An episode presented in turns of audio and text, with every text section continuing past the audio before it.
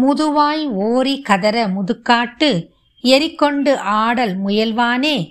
மதுவார் கொன்றை புதுவி சூடும் மலையான் மகள்தன் மணவாளா.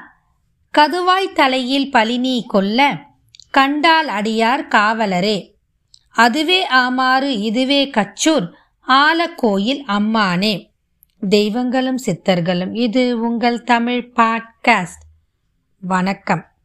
இன்னைக்கு நம்ம திருத்தலங்கள் வரிசையில் பஞ்ச குரோச தலங்களை பற்றி பார்க்க போகிறோம் பஞ்ச குரோச தலங்கள் பஞ்சன ஐந்து.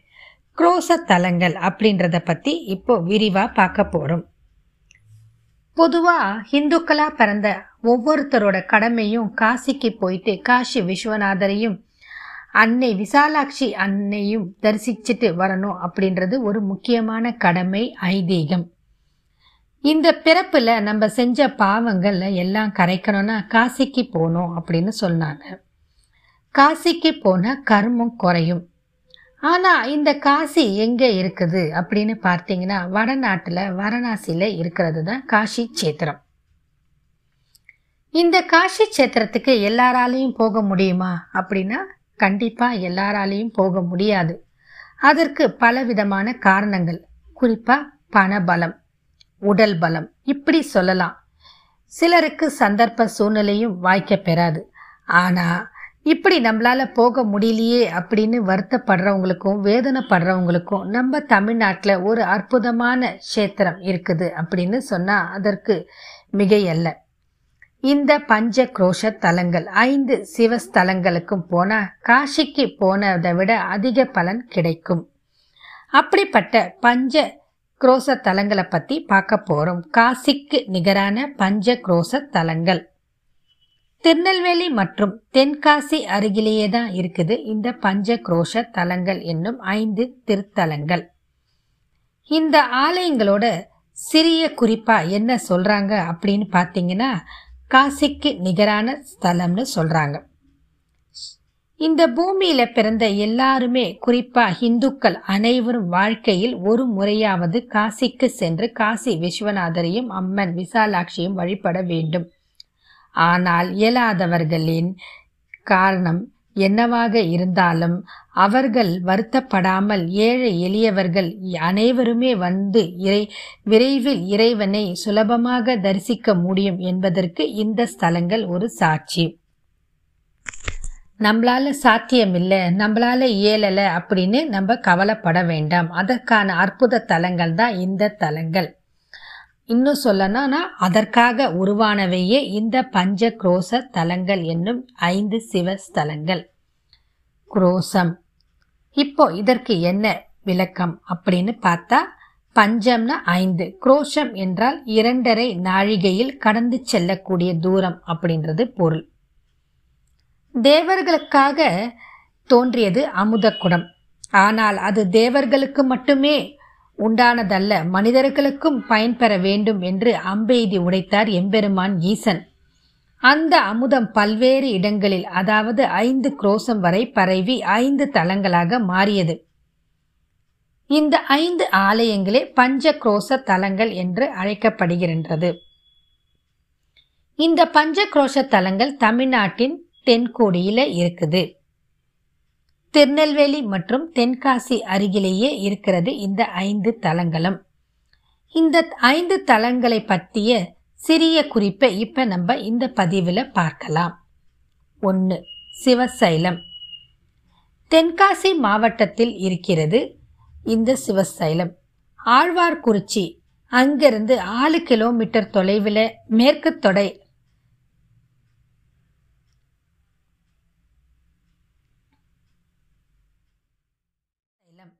தென்காசி மாவட்டத்தில் உள்ளது ஆழ்வார்குறிச்சி.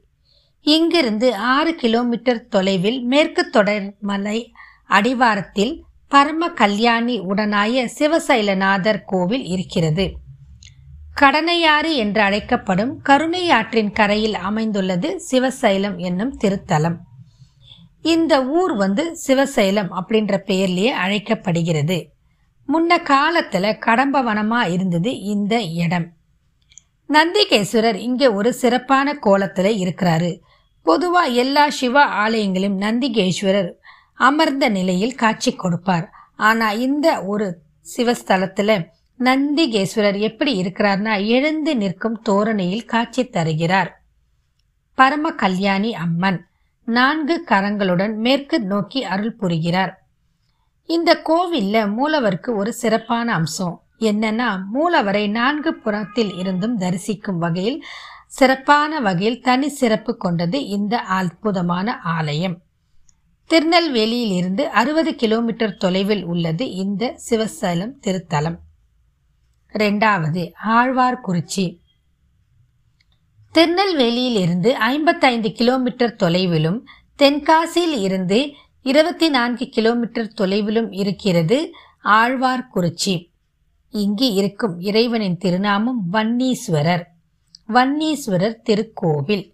அக்னி பகவான் வழிபட்டு சென்றதால் இங்கிருக்கும் இறைவன் மூலவர் அக்னீஸ்வரர் என்ற திருநாமத்தில் அழைக்கப்படுகிறார். மேலும் வன்னியப்பர் வன்னீஸ்வரர் என்றும் அழைக்கிறார்கள். காரணம் முன்பு இங்கு வன்னி மரம் சூழப்பட்டு இருந்தது. மேலும் இத்தலத்தின் விருட்சம் வன்னி மரம். மூலவரின் சன்னதி முன்பாக ஒரு அழகிய தூண் இருக்கிறது.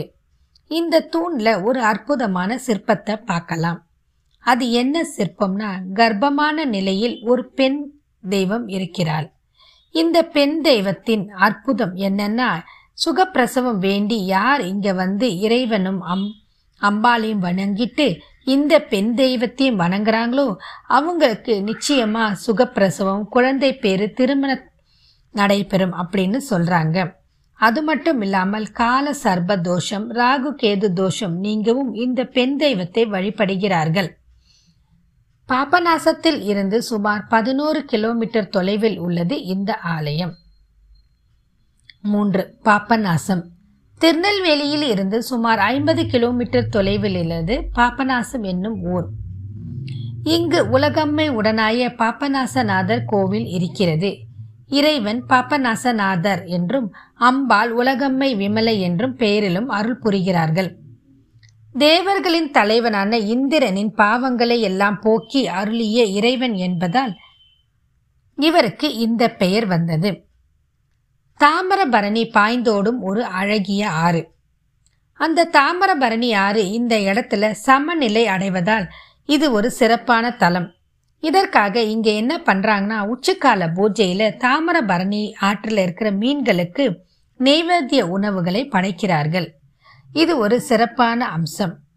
நவ கைலாயலங்களில் முதல் தலமாக இருக்கிறது இந்த பாபநாச திருத்தலம். சூரிய பகவானுக்கு உரிய சேத்திரமாகவும் திகழ்கிறது. இப்ப பார்க்கறது கடையம். திருநெல்வேலி மாவட்டம் அம்பாசமுத்திரம் அருகே இருக்கிறது கடையம். இங்கு நித்திய கல்யாணி உடனாய வில்வநாதர் கோவில் இருக்கிறது. இது முன்பு வில்வ வனமாக இருந்தது. இங்கிருக்கிற இறைவனின் திருநாமம் வில்வநாதர். இந்த கோவில்ல ஒரு அற்புதம் என்னன்னு பார்த்தீங்கன்னா இந்த கோவில்ல இருக்கிற அம்பாள் வந்து காணி நிலம் வேண்டும் பராசக்தி என்று பாரதியார் வேண்டிய சக்தியாக இந்த ஆலயத்தில் அருள் புரிபவள் நித்திய கல்யாணி அன்னை. அப்படி ஒரு சக்தி இவள். சிவபெருமான் பிரம்ம தேவனுக்கு வில்வ பழத்தை வழங்கினார் அந்த பழத்தை வாங்கின பிரம்மதேவன் அதை உடைத்தார். மூன்று பங்காக பிரித்தார். ஒரு பாகத்தை கைலாய மலையிலும் மற்றொரு பாகத்தை மேரு மலையிலும் இன்னொரு பாகத்தை துவாத சாந்த வனத்திலும் நட்டார். துவாத சாந்த வனம். அந்த மூன்றாவது பகுதி நட்ட இடம்தான் இந்த துவாத சாந்த வனம். இந்த வனத்தில தான் இப்ப இருக்கிற வில்வநாதர் கோவில் இருக்கிறது. முன்பு இது வில்வ வனமாகவும் இருந்தது. இன்னைக்கும் இங்க இருக்கிற விருட்சம் வந்து வில்வ மரம். இங்க இருக்கிற விருட்சம் வில்வ மரத்துல எப்பொழுதுமே எல்லா மரத்திலையும் இருக்கிற மாதிரி காய் காய்க்காது. மேலும் எப்பொழுதுதான் இங்கு காய் காய்க்கும். அதை உடைத்து பார்த்தால் அதன் உள்ளே சிவலிங்க பானம் போன்று விதை இருப்பதை நாம் இன்றளவும் காணலாம். இந்த ஆலயத்தின் கோவில் கதவில் இன்னொரு சிறப்பு. அது என்னன்னா ராமரோட தந்தையான தசரதனால் கொல்லப்பட்ட குழந்தை சிரவணன்.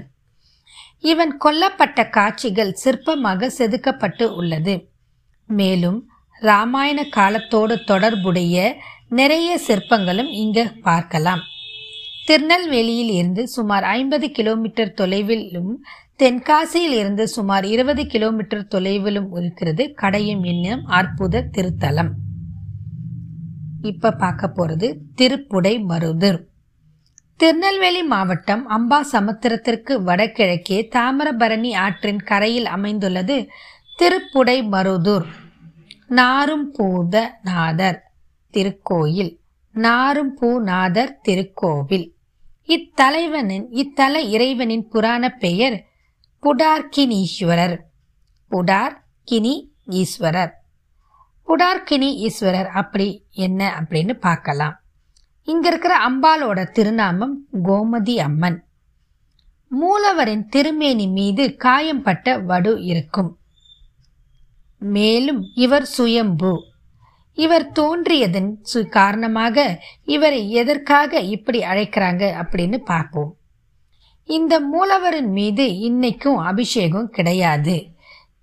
சந்தனாதி தைலம் மட்டுமே பூசிக்கிட்டு பூஜை பண்றாங்க. இவருக்கு வேற எந்த விதமான அபிஷேகமும் கிடையாது. நாரும் பூவின் நடுவில் நிற்பவனே நினைதரிசிக்க அருள் புரிவாயோ என்ற கேட்ட கருவூரார் சித்தருக்கு மனம் இறங்கி சுயம்புவாக தோன்றியவரே இந்த மூலவர். இவரை தோண்டி எடுக்கும்போது இவர் மீது இந்த அம்பு காயம் படுது. இதன் காரணமாகவே இவருக்கு இன்றளவும் வடு இருக்கிறது. மேலும் இவர் கரூரக்காக சாய்ந்து காட்சி கொடுத்ததனால் இன்றளவும் சாய்வு நிலையிலேயே இருக்கிறார் இந்த மூலவர். அப்படிப்பட்ட ஒரு அற்புத மூலவரை நம்ம இந்த கோவிலில் தரிசிக்கலாம்.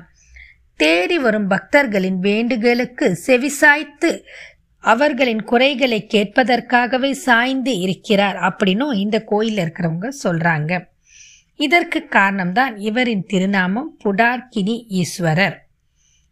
இப்படிப்பட்ட ஈஸ்வரரை தரிசிக்க நம்ம இந்த திருப்புடை மருதூருக்கு செல்லணும். இப்ப இந்த ஐந்து ஸ்தலங்களுக்கும் சென்று இங்க இருக்கிற அஞ்சு இறைவனையும் வணங்கி வழிபட்டுட்டு வந்தா நம்ம காசிக்கு சென்றதை விட அற்புதமான பலன்களை பெற முடியும் அப்படின்னு சொல்லி இத்துடன் இந்த பதிவை நிறைவு செய்கிறேன். மீண்டும் மற்றும் ஒரு பதிவில் சந்திப்போம். வாழ்க வளமுடன்.